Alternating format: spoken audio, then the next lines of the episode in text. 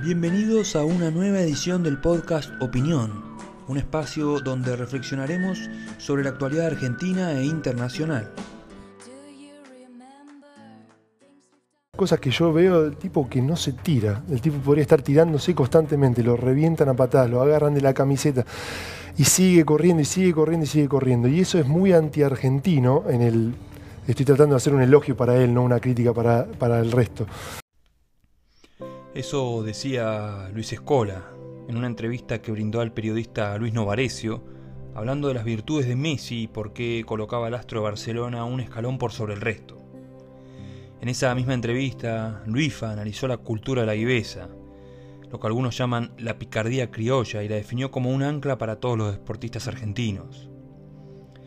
Vos no podés ganar con viveza, vos podés ganar con talento, entrenamiento y esfuerzo, pero no puedes esperar que el árbitro no te vea y engañarlo, sentenció.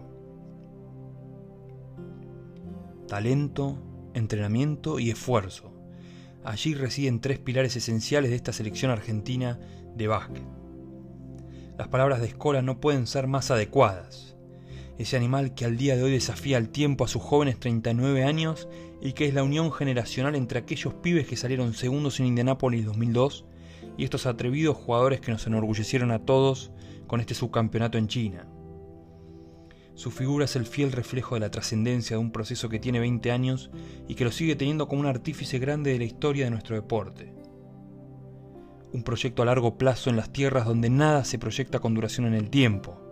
Pongan la etiqueta que quieran, política, economía, sociedad, fútbol, etc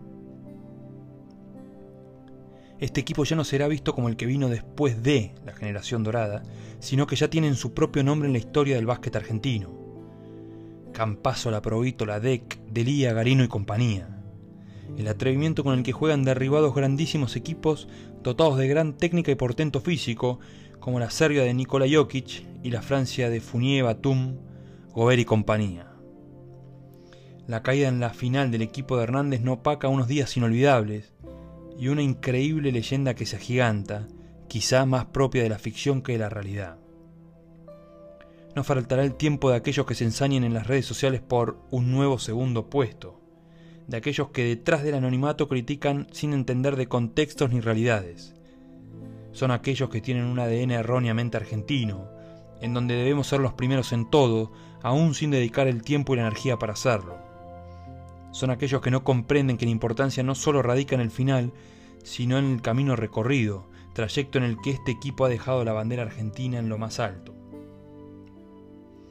El mensaje que pregonan estos profesionales es que la lucha empieza en ellos mismos y la unión es fundamental para alcanzar los logros deportivos. Esa enseñanza debería servirnos para diferentes disciplinas de nuestra vida.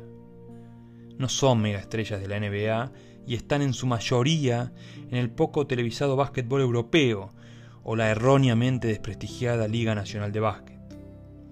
Son tipos humildes y carismáticos, que jamás negarán tiempo de sus vidas para atender alguna demanda de los simpatizantes, algo que no es habitual en tiempos donde gobierna el narcisismo y la soberbia. Esta selección es un ejemplo de superación y han demostrado ser capaces de cualquier cosa y no tener techo, un equipo de amigos que tiene como baluarte el respeto por el rival, tanto en el triunfo como también en la derrota. Escuchen sus testimonios después de los partidos en este último mundial y se darán cuenta que no les estoy mintiendo. La leyenda que empezaron aquellos a principios del siglo XXI tiene su correlato con esta versión que, como indicaba aquella canción de los Rodríguez, es distinta de aquel, pero casi igual.